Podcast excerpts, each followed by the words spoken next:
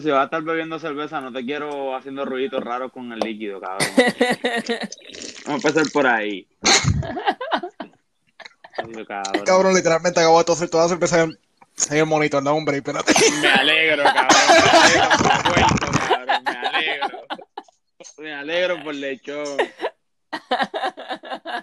Me alegro por lechón, cabrón, la vida. Esto tiene que quedarse grabado para la posteridad, cabrón. Eso yo lo quiero poner. Ah, obligado. Lo cabrón, que el garete, espérate, espérate. Eso pasa por estar moneando. Cabrón, literal, me puse a hacer ruidos bien exagerados con el. con la cerveza. La vida, Y se me fue por el galillo viejo, cabrón. Espérate, espérate. ok, ok, ya conseguí un papel toalla, el monitor nuevo se llenó de cerveza. Ya se dañó, olvídate de eso. Fíjate, no, porque fue más bien como un. Como un splash de coronavirus. Ok, ok. Eh, ok, ok, ya está. Déjame, déjame parar de toser, que estoy aquí atosido de cerveza. ¿eh? Voy a enviar la foto al, al, al grupo para que vean. dale. Esta es la emoción que me causa a mí de lo que pica el pollo. es que vale estaba diciendo, no te pongas a hacer ruidito y yo empecé. ¡Eh, a! La verdad, la verdad, yo para allá, espérate, espérate. Anda por el carajo, cabrón. Esto está peor que la vez que tú vomitaste en tu casa el día de tu despedida, cabrón. y a diablo, que Eh, a ver lo que es, pues. Claro, a ver que tú, chon- que tú chonqueaste esa noche la, la pecera eh, mía, eh, cabrón. eh, cállate, cabrón.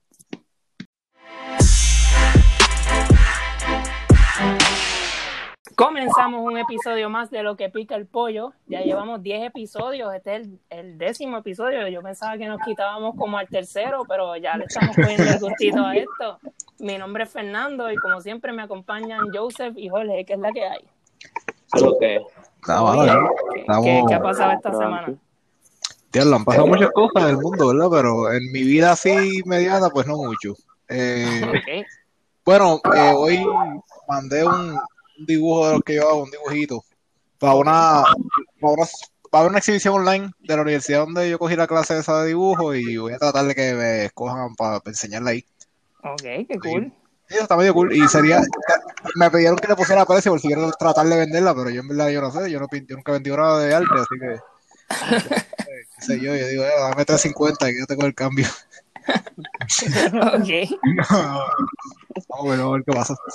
¿Y Jorge, qué ha pasado? Tranquilo. No, en verdad, estoy tranquilo, cuadrando un par de cositas por ahí que van a salir pronto, Ok. pero no puedo hablar mucho. Ok, pues secreto, ya mismo nos tira. Este, yo, yo quería contar algo, y yo casi nunca cuento algo, y es que esta semana me tuve que hacer la prueba del, del COVID, ¿verdad? No tengo síntomas ni nada, pero este, como un requisito en el trabajo, pues nos exigieron hacernos la prueba para de- después hacer un plan de cómo regresar a la oficina y eso. Y me hice la molecular, que es la del palito por la nariz, y yo estaba bien asustado. Yo es porque como la gente dice, ah, que eso te meten ese palito y te llega hasta el cerebro. Sí, sí. Y la verdad que no, no fue así. Fueron como unas cosquillitas tranquilos. Yo tan asustado que estaba y fue. No fue tan grave como yo pensaba que era. Pero. que- No se sintió como una, como una lobotomía, así con un...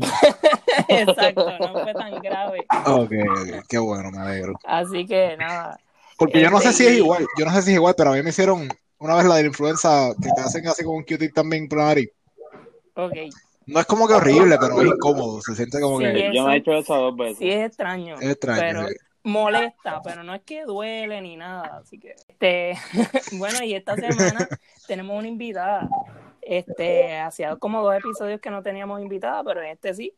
Este, Nicole, hola, ¿cómo estás? Todo bien, ¿y ustedes? ¿Todo bien? Este, gracias por acompañarnos, primero que todo. Este, y casi siempre a las invitadas que tenemos les decimos como que se presenten un poquito, porque nosotros te conocemos, ¿verdad? Pero a lo mejor las personas que nos escuchan no. Este, así que si quieres hablar un poco de ti, decir quién eres, qué haces y conocerte un poquito mejor. Claro, gracias por invitarme. Este, a toda esta yo estaba preguntándome por qué Jorge pensó en mí. Yo, pues, Pero nada, mi nombre es Nicole Rodríguez, soy este, trabajadora social comunitaria. Eh, conozco a Jorge, pues que estamos juntos, es mi compa de tesis y eso no es algo fácil de pasar, así que estuvimos ahí en una batalla intensa y desde entonces hemos sido buenos amigos, así que pues nada, gracias por la invitación. Eh, nada, me gustan los temas que ustedes trabajan en el podcast. Eh, he escuchado, ¿verdad?, otros podcasts anteriormente eh, de ustedes y así en general. Así que, nada, para mí es una oportunidad. Esto es algo nuevo, nunca lo había hecho. Este, no sé qué voy a decir, así que Ok. lo siento, mi gente, pero Está bien, no, no, relax. Esto es así mismo. agradezco, la oportunidad y el espacio y explorando espacios a ver qué es la que hay, cosas divertidas y, y buscar conectar con gente en esta, en estos tiempos que pues eso es un poco más inaccesible que antes.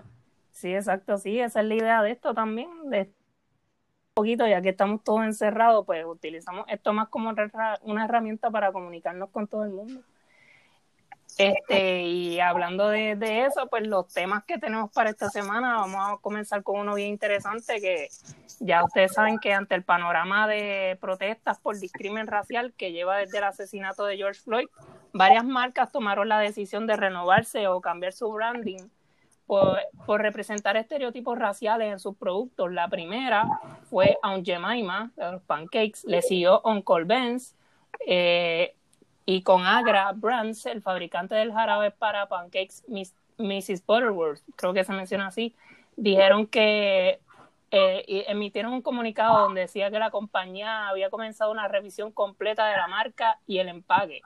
También la marca de cereal Cream of Wheat también cambió su, su branding y también ha surgido en el mundo del deporte, los que siguen un poquito al NFL, que esto siempre se ha discutido, que se cambie el nombre de los Redskins, Redskins para que, ya que representan un estereotipo también del nativo americano en su logo.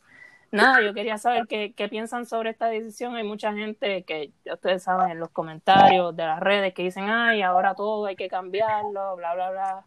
Nada, ¿qué, creen ustedes sobre esto? Yo estoy de acuerdo con que hagan estos cambios porque la realidad es que no debemos seguir permitiendo que hayan sim- que simbolismos como este, ¿verdad? Eh, De, que hagan alusión a épocas donde el racismo era algo mucho más normal en Estados Unidos, mucho más de lo que es ahora, ¿verdad? Este, no solamente el racismo, sino directamente la esclavitud. Eh, en el caso de Don Jemima, si no me equivoco, una de las cosas que se estaba planteando era que, la persona original, que, que conocen como Jemima, pues era una, una esclava. Este, y yo creo que esto no es aceptable, ¿verdad? Que se siga utilizando, es como, eh, debería ser, ofen- eh, es ofensivo y, y de- y así debería ser ofensivo, porque la realidad es que estamos hablando de un producto que todo el mundo, mucha gente en Estados Unidos utiliza y que tiene esta imagen que pues no tiene un, un pasado muy, Ajá. muy bonito que digamos, ¿verdad? Y de, de igual forma como el arroz Uncle Ben's, este, no es el único, y no, y otros productos que ha habido en el pasado que, que ya los han descontinuado precisamente porque tienen estereotipos o tienen imágenes estereotipadas en su branding. Y en el pasado, pues esto, ahora, ahora consideramos, no lo consideramos normal, ¿verdad? Que hayan, por ejemplo, yo estaba viendo unas imágenes de artículos históricos que salían una imagen de un hombre mexicano bien estereotipado con dos revólveres y, y un sombrero de, de bandido, así, de, de pillo. Este, cosas así Ajá. que antes eran bien normales y ya no lo son, y para nosotros no lo son porque hemos- eh, hasta cierto punto hemos progresado como sociedad y todavía nos queda mucho. Este, pues deberíamos mantener ese, esa dirección, que es la dirección correcta, y adaptarnos a los nuevos tiempos. Y respecto a lo de los Redskins, yo creo que sí se le debe cambiar ese nombre. Es altamente ofensivo para la comunidad nativo americana en Estados Unidos. Este, y, y, no, y el hecho de que un Ajá. equipo de la NFL tenga ese nombre es terrible, porque no solamente es el equipo, es toda Sí. la mercancía relacionada a ese equipo.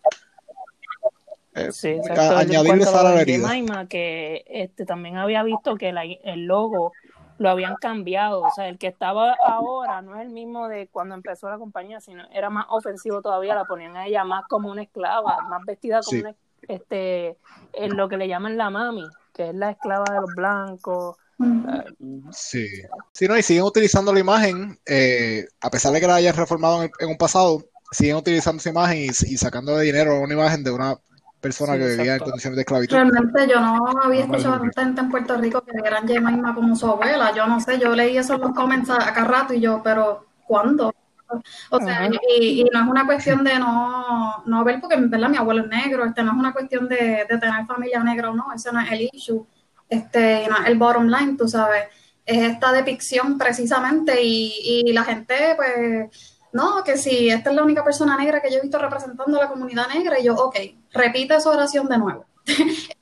La mujer Exacto. negra que han visto en los productos, porque creen que es la única mujer negra, ¿verdad? Una de las pocas que hemos visto eh, pues proyectada en diferentes productos para, para un poco este, es- poner en estereotipo lo que es la mujer negra. Creo que también tiene una cuestión, ¿verdad? Nosotros tenemos una memoria bien corta en cuanto a nuestra historia y la historia también que no es nuestra. eh, y tal vez al no venir de, esa época, pues no, a algunas personas les choca, les choca porque no, no lo habían percibido así anteriormente, pero a mí lo que me choca en realidad es la gente en la resistencia de recibir información nueva, de aprender, de desaprender cosas, este, y pues aceptar que sí, que, que ahora todo tiene que cambiar, sí, definitivamente. Aquí el racismo no solamente se puede denunciar de frente, no se puede denunciar porque vemos un acto violento físico, tenemos que denunciarlo en todas sus formas. Eh, y, y las cosas más, ¿verdad? Esta- estos actos de violencia grande que estamos viendo y sistemáticos se dan por las pequeñas cosas que están intrínsecas en nuestra sociedad. Ejemplo, algo tan, ¿verdad? Que nadie imaginaría como, pues sí, como una marca pancake, este, ¿verdad? De harina, de sirope. Así que cosas pequeñas como esas se acumulan, ¿verdad? Están en nuestra psiqui, este, chi- ¿verdad? Chistes que no son graciosos, pero en nuestra sociedad hay muchos chistes, refranes, cosas que no, no las vemos de esa forma, pero se suman y se suman hasta que pues vienen personas y cometen pues actos violentos eh, y se meten en, en lo que no se tienen que meter, ¿verdad? El business de personas que son negras simplemente porque son negras y están pasándola bien por ahí, pues vamos a llamar a la policía, este ese tipo de acciones eh, la gente no las ve como algo racista, pero lo son, ¿verdad? Y, son la acumulación de cosas pequeñas que, que nuestra sociedad este, la ha normalizado, lo ha socializado y no, pues no, no, no nos gusta enfrentarnos con cambios y, con nueva información. Y para mí eso es como pues un reto que tenemos, no solamente aquí en Puerto Rico, que es algo ya, ¿verdad? Algo este, más allá de Puerto Rico, pero tenemos un reto para educarnos, para desaprender las cosas que hemos aprendido y, y no actuar como nenes chiquitos cuando nos quitan un juguete, tú sabes, como que es, es un sirop, hay mil marcas más de sirop, hay mil marcas, Eh, mil exacto. marcas más de pancake eh, eh, y ellos no van a dejar de vender eso, claro que no, o sea, ellos no son brutos. Eh, pero por, por eso mismo es que lo están haciendo también, por el contexto ahora histórico, eh, que ya no, no se está normalizando y no se están aceptando ese tipo de propaganda racista eh, o cualquier cosa, ¿verdad? Que, que haya venido de, de una era de Jim Crow, de una era de hacer mucho blackface, que por eso es que la depicción de Dan Jemima antes era, pues, ¿verdad? Un poco más grotesca, por decirlo así, porque querían proyectar este, a una mujer específicamente como ella eh, y que ella estaba feliz de ser esa mujer, ¿verdad? Así que, pues, no sé, una discusión ahí bien chévere. De hecho, se podría interpretar como una como tratar de normalizar esta condición de esclavitud de- y esta y esta visión de lo que es la, la- las personas esclavas en. Estados Unidos, Sí, esclavizadas en Estados Unidos. Este, Definitivamente nada. Yo, que soy el, el único que falta por hablar, nada. Realmente yo estoy de acuerdo con, con lo que han dicho todos. Este, pienso, pienso que es un espacio que se nos, que se abre, ¿no? Para, para seguir ejerciendo presión y generando las discusiones sobre, sobre el racismo y sobre todos estos temas que, que sustrae en la, estas imágenes que se están cambiando en este momento. Definitivo, y ah, más o menos por, por el mismo, por, por la misma línea. em, esta semana, ayer mismo, en Puerto Rico, al igual que se hizo en Washington DC y en otras ciudades, se pintó en la avenida Ashford con la frase Black Lives Matter en amarillo. Según la alcaldesa Carmen Yulín, esto fue iniciativa de Bad Bunny, pero ¿saben qué pasó? Este, la página de Facebook de Condado Checkpoint, obviamente, eh, los residentes de condado no les gustó mucho esto y los comentarios, por supuesto, en inglés criticaron esto. Muchos criticaron a Carmen Yulín porque no atiende los potholes, son los hoyos en las calles, ellos lo pusieron los potholes. Este, y por supuesto, el típico, el típico comentario que lamentablemente hemos visto mucho en estos días del All Lives Matter. Eh, ¿qué, quieren de que, de que se haya hecho esto en el condado y de los comentarios de la gente también? No me sorprenden para nada los comentarios de, de esta gente de condado Checkpoint, porque no es la primera vez que ellos, que grupos del condado se han expresado de esa forma respecto, ya sea a gente por raza o porque son, o por su condición de ser personas sin hogar. Eh, no sé si recuerdan hace un tiempo que salían comentarios del condado, básicamente gente tomándole fotos sin, sin autorización a personas sin hogar en toda esa área, condenando esa situación, pero no, no en una, no desde una perspectiva de tratar de, de ayudarlos a salir de esa situación o de, o de ser de alguna forma más proactivos respecto a lo que estaba pasando, sino como que por favor saquen esto, a esta gente de aquí. con desprecio. Este, así que no me sorprende. Con desprecio y, y ya tú sabes, con total discrimen en contra de, de esa población. Y este, esto pues, nosotros sabemos que esto lo que demuestra es que hay un problema que más allá de raza es un problema de clase, de clase. Este, que incluye raza, que incluye este sexo, género, pero que en el caso del condado se manifiesta fuertemente con unas distinciones de clase. Eh, y me parece chévere que se haya hecho la pintura. Yo, yo pi- pienso que este tipo de murales, pues, en algunos contextos tienden a ser bien performativos. No hay un realmente una no hay un cambio detrás de eso, ni un intento de cambiar nada, sino un intento de demostrar como que mira, estamos, estamos haciendo algo, pa- haciendo este mural, pero las condiciones de las personas negras en Puerto Rico, pues Ajá. no van a cambiar por un mural. Este, ni, ni en Estados Unidos, donde se han hecho aquí, incluyendo en Seattle, se hizo un mural, y en muchas otras ciudades, como mencionaste, se han hecho murales de Black Lives Matter. Y en muchos, pues el mismo movimiento de Black Lives Matter los ha, criti- los ha criticado como actos puramente performativos. Pero me parece, me parece chévere, me parece interesante. Este, y si viniera acompañado de, de acciones contundentes, pues perfecto, ¿verdad? Sí, Eh, es bueno que el mensaje salga. Yo escuché a alguien por ahí decir que fue una moda. eh, y en parte no es que no tenga la razón en el sentido de que sí es un tren para muchas personas. eh, versus para otras que todos los días viven esta realidad o todos los días intentan cambiar esta realidad, ¿verdad? Y denunciar el racismo en, en sus distintas formas. Que pues, yo pienso que más allá de un mural, pues sí, está chévere, pues está súper chévere, pero que hay que, ¿verdad? Te- te Tiene una práctica eh, de uno y hacia los demás también. Pues, no sé, que no sea un simple trending este, pues para, para muchas personas. Ajá. Definitivamente, o sea, en la cuestión artística, pues, y, y quizás en, en, en la cuestión de, de levantar un poco la moral de quienes están este, activos, ¿verdad? Luchando constantemente por, por, por los derechos, pues está bonito, pero, pero ajá, o sea, específicamente en Puerto Rico, ¿en qué se traduce también este, este mural? O sea, realmente se traduce en abrir la discusión en, en- y en reconocer el racismo que está pasando en el país. Sería, sería mi pregunta. Sí, Y de hecho, si, si hablamos de, de Bad Bunny, que fue entonces la persona que, según lo que he leído, donó los recursos para que se hiciera este mural, eh, hay mucha gente que le ha cuestionado a Bad Bunny que por qué entonces no se ha expresado respecto a, a la situación de Cobo Santa Rosa y la Comay, eh, ya que pues sabemos, y no, es como, no es como que estamos insinuando que Bad Bunny tiene que expresarse de todo por ser Bad Bunny, sino que en parte se, se atribuye a él el, pues el regreso de Cobo Santa Rosa y la Comay eh, porque él lo, lo- básicamente nos había promocionado de cierta forma.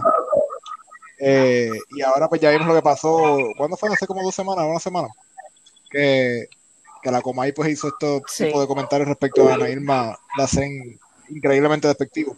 Y entiendo que más allá del mural de Matter, me parece bien pertinente que, que se haga una condena pues a lo, que, a lo que pasó. y lo- los comentarios demuestran, los comentarios que se hacen estas mismas personas cuando en la página de Facebook demuestran el problema de racismo que hay en Puerto Rico, cuando se hace nada más este gesto, se pone solamente la frase en una calle y tú ves la respuesta de la gente, pues ahí Sí. demuestra que hay, que hay que hay mucho trabajo que hacer en Puerto Rico.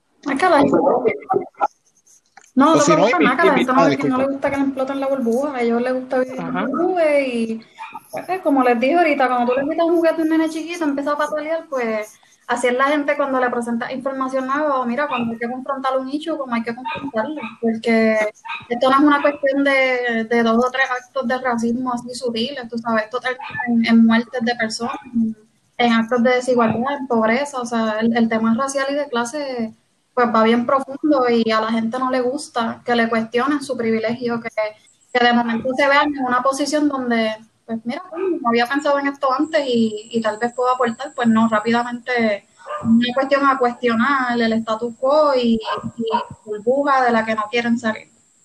Ajá. Y esa incomodidad es importante. Es importante estar en una situación de incomodidad para al- reconocer una posición de privilegio. Eh, y algo que yo siento que he visto mucho en las redes eh, a, a raíz de este mural es mucha gente comentando All Lives Matter en todas partes. Eh, y, hay- y yo sé que hay gente que lo dice desde, una- desde un punto de que no, no entienden por qué está diciendo solamente Black Lives Matter cuando ellos entienden que All Lives Matter. Yo sé que hay una gente, quizás sea la minoría, muchos de ellos están repitiendo lo que dicen los Ah. sectores conservadores en Estados Unidos. Pero, pero quienes no, quienes estén confundidos quizás con esto, es importante que se entienda que cuando uno dice Black Lives Matter, uno no está diciendo que las otras vidas no importan. Uno lo que está diciendo es que en este momento las vidas que están siendo atacadas por, el- por una- un racismo sistematizado son las vidas negras. Este, y se está haciendo hincapié en que las vidas negras importan, cuando tú dices Black Lives Matter. Tú no estás diciendo que, que las otras vidas no, pero sí estás diciendo que las vidas negras están, estás haciendo recordatorio de que sí Y que pasan por desigualdad por mucha más proporción que las personas de tez blanca, por más, ¿verdad? Y aquí la discusión es, es- es un poco más profunda en el sentido de que somos caribeños, de que, bueno, encanta cantarnos de las tres razas, pero eso pues no es tan sencillo como decir somos de tres razas. eh, y una persona que tiene una tez visiblemente blanca no puede decir que tiene los mismos genes que una persona, o ¿verdad? que tiene el mismo porcentaje de genes que una persona que es de evidentemente negra. Eh, y esa discusión aquí no, no se da lo suficiente, ¿verdad? Este, no se separa ese issue y de ahí parten más comentarios, tú sabes, que son también basados en racismo y, y en un desconocimiento bien chévere de lo que tienes a tu alrededor. Sí. Y básicamente también, para seguir más o menos en, en- en el mismo tema, eh, ¿recuerdan el papelón de la semana pasada con Ray Cruz y los policías que lo detuvieron mientras El se reporter. El reporter, exacto. Pues en el mismo El programa eh, de Dávila Colón en el azote, en WKQ, estaban hablando sobre el, lo que, el tema que también tocamos la semana pasada, del boicot a la Comay por los comentarios racistas que se hicieron. Pues resulta que Dávila Colón, Sí. eh, cuando estaba hablando sobre el tema, eh, en alguna parte de la discusión, él comenzó a imitar el acento afroamericano y repitió la palabra que comienza con N, que es un insulto racista eh, eh, mayormente utilizado en Estados Unidos. Pues el audio se regó en las redes sociales y finalmente Univision envió un comunicado anunciando que terminaron el contrato de Davila Colón en el programa El Azote. Y re- para dar un poco de contexto también, esta no es la primera vez que, que él se mete en problemas por comentarios que hace. En enero, cuando los terremotos, que Carmen Yulín decidió hacer las fiestas de la calle San Sebastián, él le dijo perra a la alcaldesa al aire. ¿sabes? que pues es una línea de comentarios que ya llevaba y pues parece que, que ahora le dijeron pues stop eh, y, y el eh, Dávila Colón no va a estar más al aire, esto es un boquete bien grande. Eh, para el Partido Nuevo Progresista principalmente porque él es una, en República Dominicana le, dicen bocina a los que se encargan de darle propaganda y propaganda al gobierno y a un partido específico y el crowd que él tiene eh, son gente mayor que salen a votar y que no necesariamente tienen redes sociales, así que él se encargaba de alimentar a esas personas y convencerlos también de, de- de por qué línea más o menos irse. Nada, ¿qué creen primero sobre los comentarios que él hace al aire y sobre, sobre la decisión de despedirlo? Yo pienso que se la buscó honestamente porque, bien como tú mencionaste, es la segunda vez en el año en, el- en la cual él hace un comentario, ya sea, en este caso fue racista, en el primer caso fue sexista en contra de, de Carmen Yulín. Eh, y también, pues, me parece que Univision no debió haber, o sea, eh, tomó la decisión correcta en votarlo porque no, o sea, se arriesgaban a, al boicot de, de gran parte de la población si, si ellos se ponían, si ellos permitían esto en su, en su aire.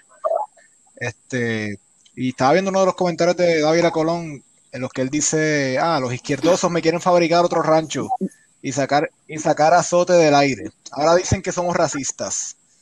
el soplapote de Carmen Cruz, PJS y los izquierdistas de Latino Rebels, que es una página de internet este, de medio, eh, le exigen al patrono que me saque de la radio. Y ya él, parece, yo no sé si es que no se dio cuenta de, de la, o sea, el uso de esa palabra en, Estados Unidos, en cualquier medio, es algo que inmediatamente amerita que te voten, que no vuelvas a salir en el aire.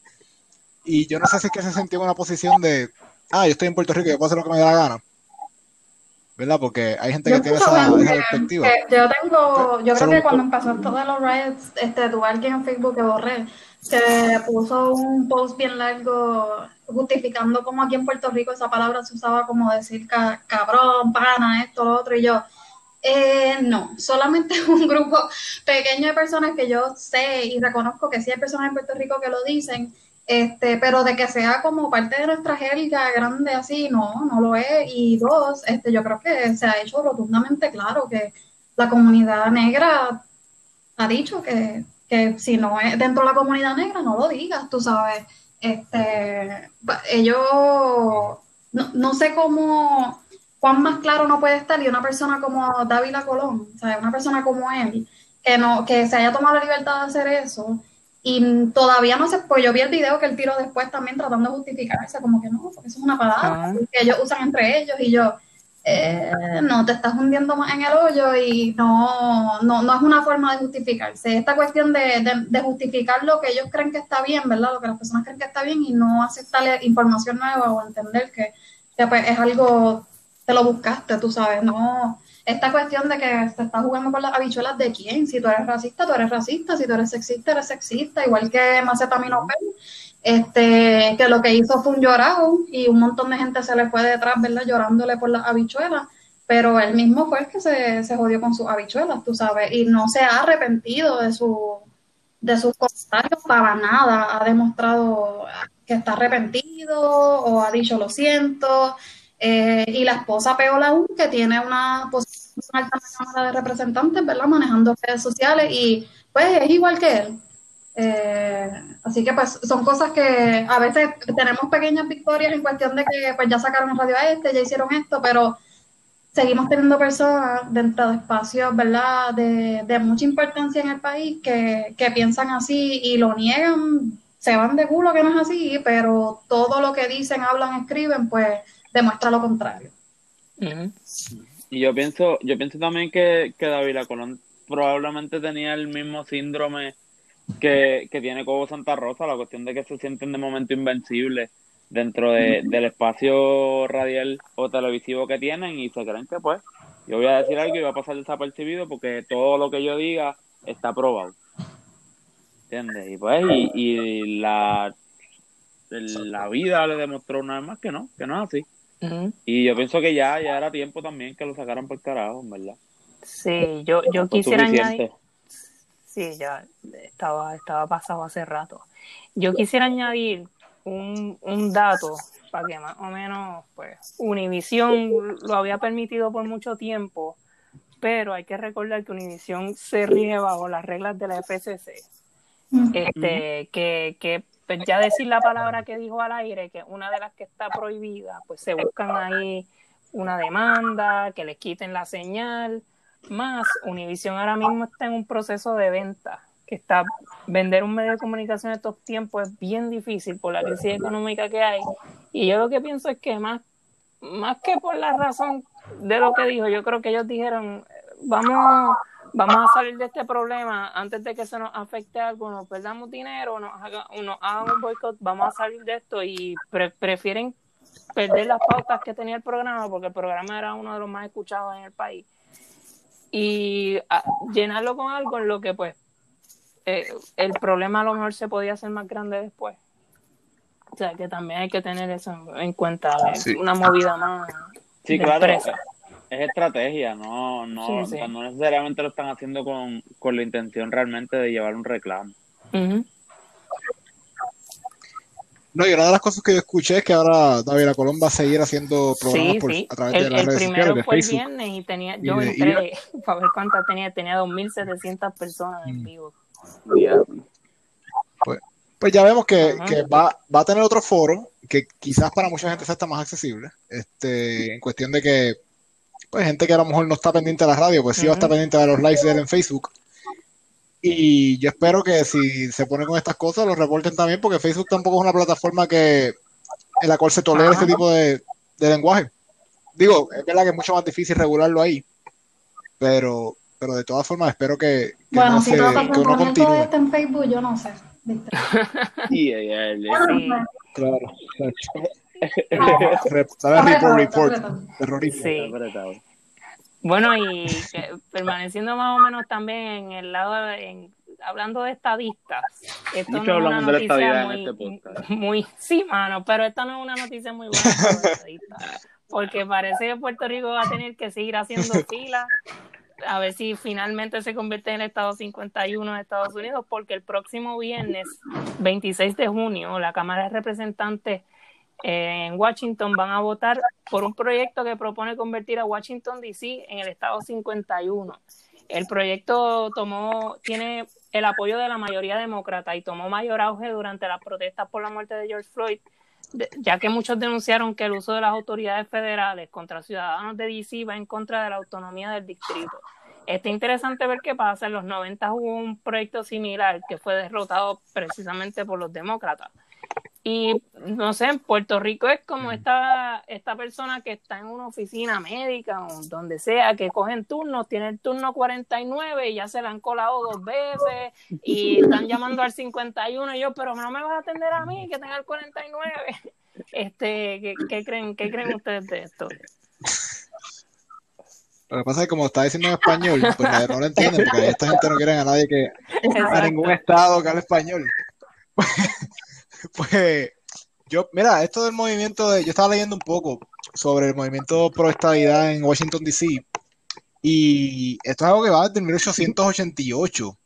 Eh, esta gente ha estado pidiendo la estadidad y yo sé, yo entiendo estadistas que ustedes también llevan pidiéndolo mucho tiempo. Este, pero pues esta gente tiene la ventaja de que por ahí. Este, yo- y, y, y honestamente, yo pienso, no sé si vaya a pasar, esto suena como en el 2016, por ejemplo, que ya uno piensa en el 2016 y uno dice, diablo, eso fue ayer, pero llevan cuatro años.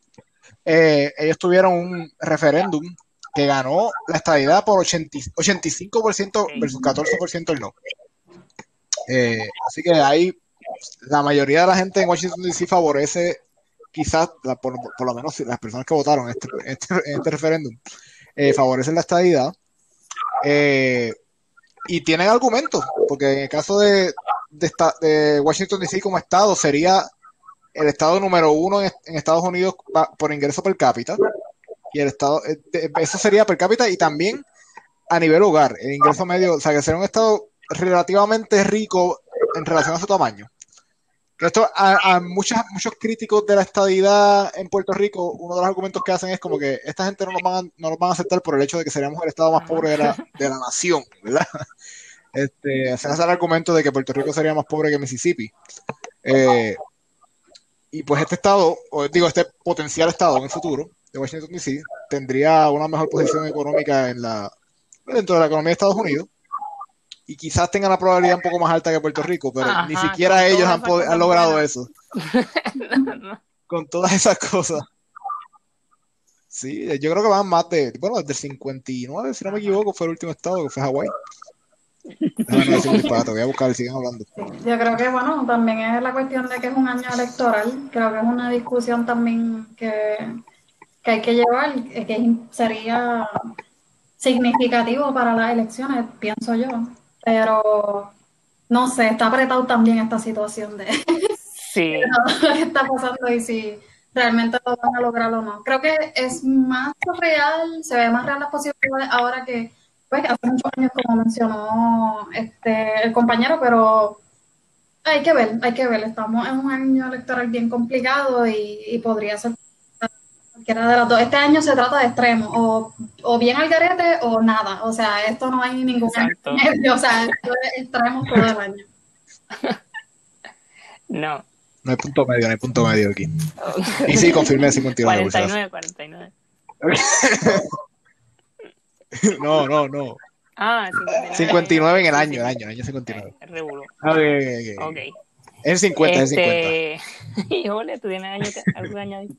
Nada, mano, que en verdad le, deseo le deseo suerte a los estadistas y que, que se esfuercen en su, en su labor. Sí, hay, hay plebiscito eh, de los 1500 que han hecho el, el día de las elecciones hay otro plebiscito. Claro.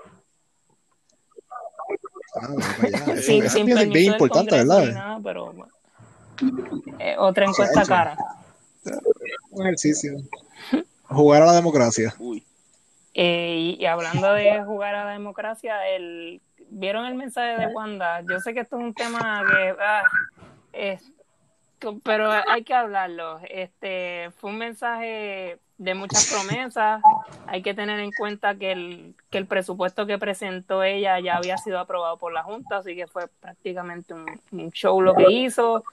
Eh, se paró con Héctor El Fadel a, a repartir la torta eh, esto- con dinero que no hay eh, un mensaje prácticamente político porque estamos a menos de dos meses de las primarias, ella está aprovechando que es la única que tiene acceso a los medios por el, por el toque de queda, los demás candidatos no, no, no, no pueden salir a hacer campaña, así que nada, más o menos que creen de, de este mensaje de Wanda.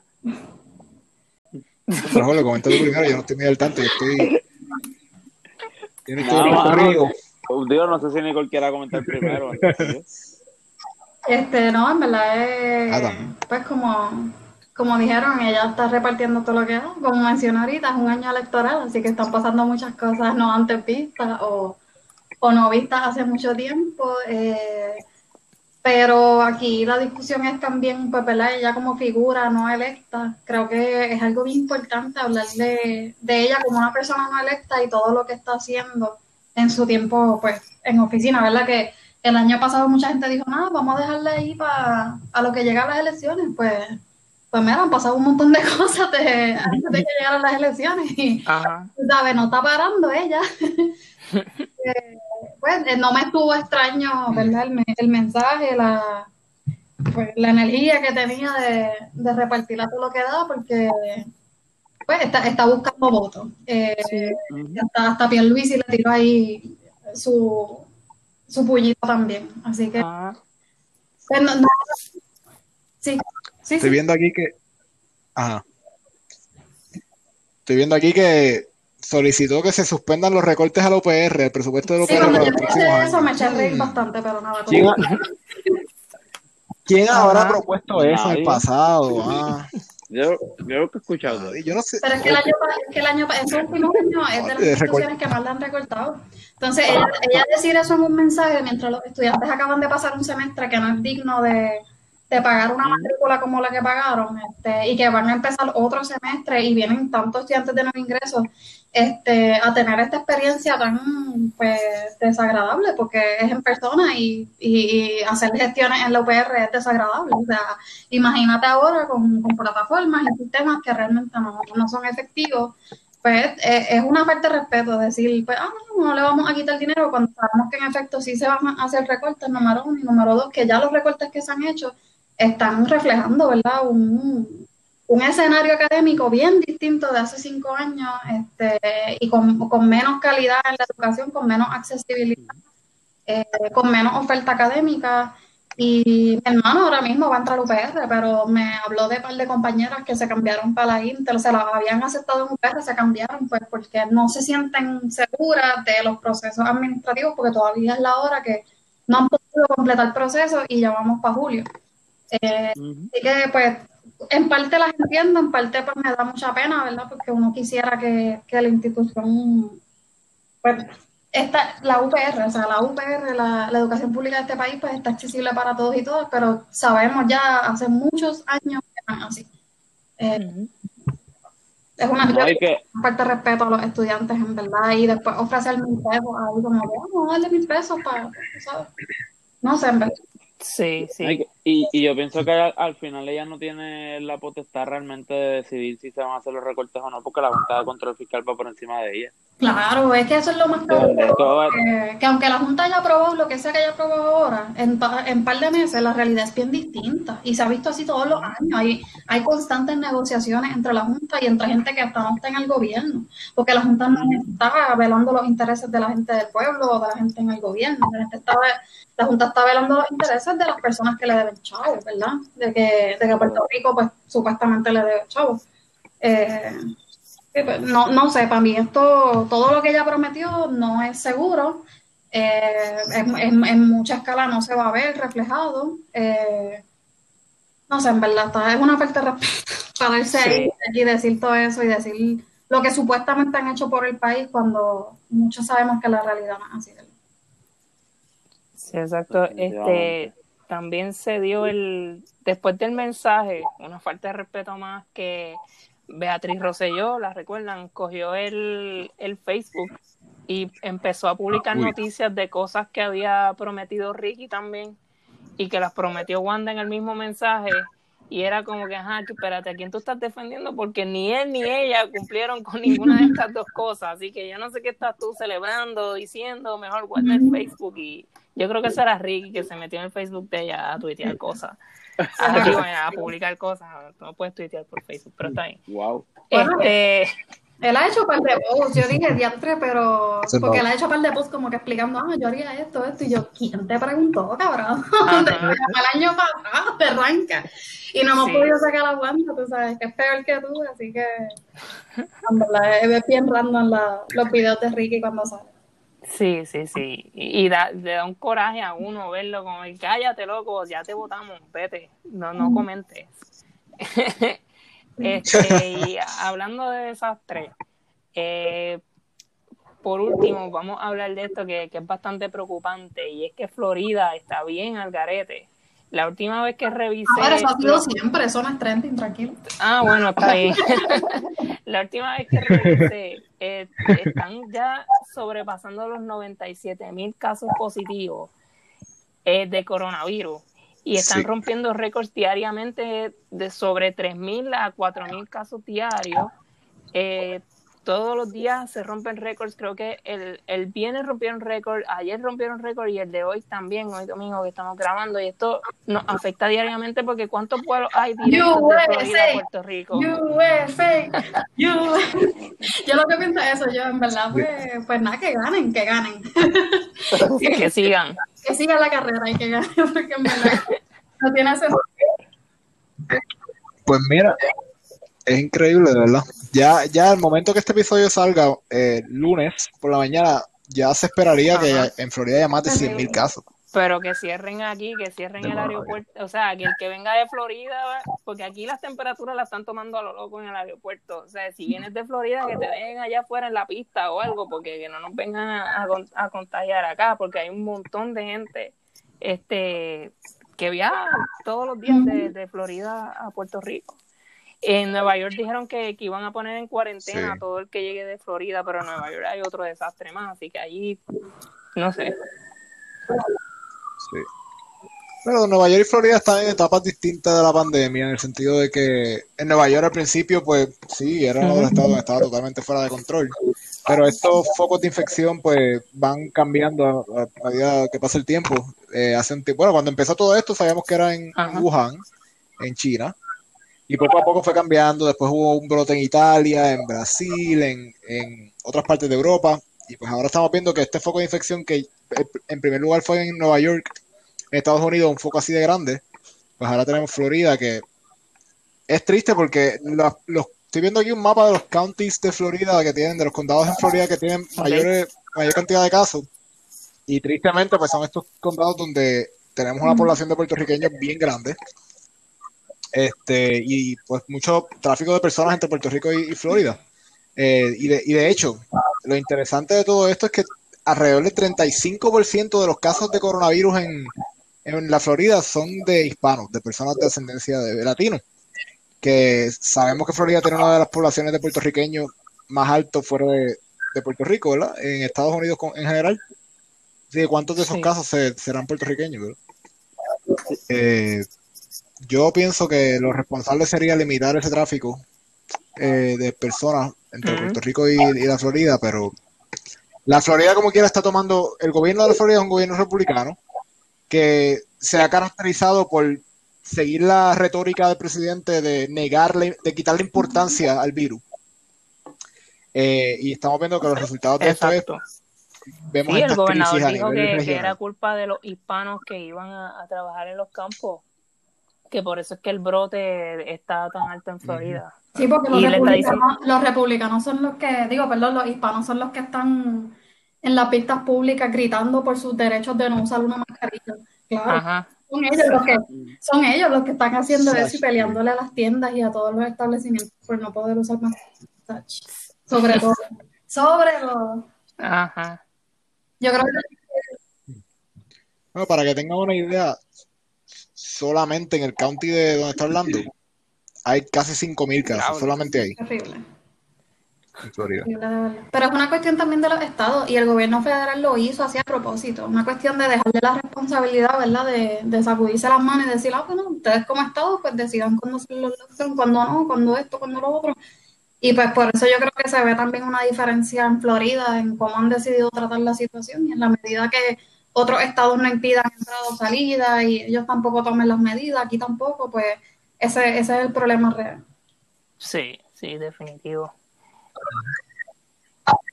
Además de que decidieron abrir los parques, los Ajá, parques y las atracciones de Disney, Universal Studios, que es un, o sea, esto no, no solamente representa un, un- un riesgo mayor para Florida como estado, sino para todas las personas que visiten estos parques, que vienen de todas partes del mundo. O sea, que la función que tiene Florida en, en esta pandemia, en que esta pandemia continúe a nivel mundial, es bien, es bien importante cuando tú consideras que hay parques que son atractivos turísticos para turistas Ajá. internacionales. Sí, sí, eh, eh, hay que y aquí que, pues, que se tome acción también. Este, yo creo que ya, ya tocamos todos los temas. Este, llevamos casi una hora. De verdad que ha estado bueno este episodio. Tocamos muchos temas interesantes. Este, gracias a Nicole por, por haber estado con nosotros hoy. Este, espero, esperamos que te haya gustado y que la hayas pasado bien. Sí, gracias a ustedes por invitarme y nada, siempre que, que pueda y esté disponible, estoy, estoy aquí para vacilar un ratito, hablar de lo que pica el pollo y un poco discutir temas que son súper necesarios eh, en estos tiempos y en los tiempos que van a venir. Así que gracias. Excelente. Pues gracias. Este, a todo el mundo que nos escucha, recuerden que nos pueden seguir en Facebook de lo que pica el pollo y en Instagram de lo que pica pod, que por ahí les que les vamos anunciando todos los lunes y en la semana las cosas que estamos haciendo y cuando salen los episodios. Así que gracias a todos por escucharnos y nos vemos la semana que viene. Hablamos, Corillo. Nos vemos. Nos vemos, gente, y felicidades. Espero que hayan pasado un buen día a los padres, a los papás. Felicidades.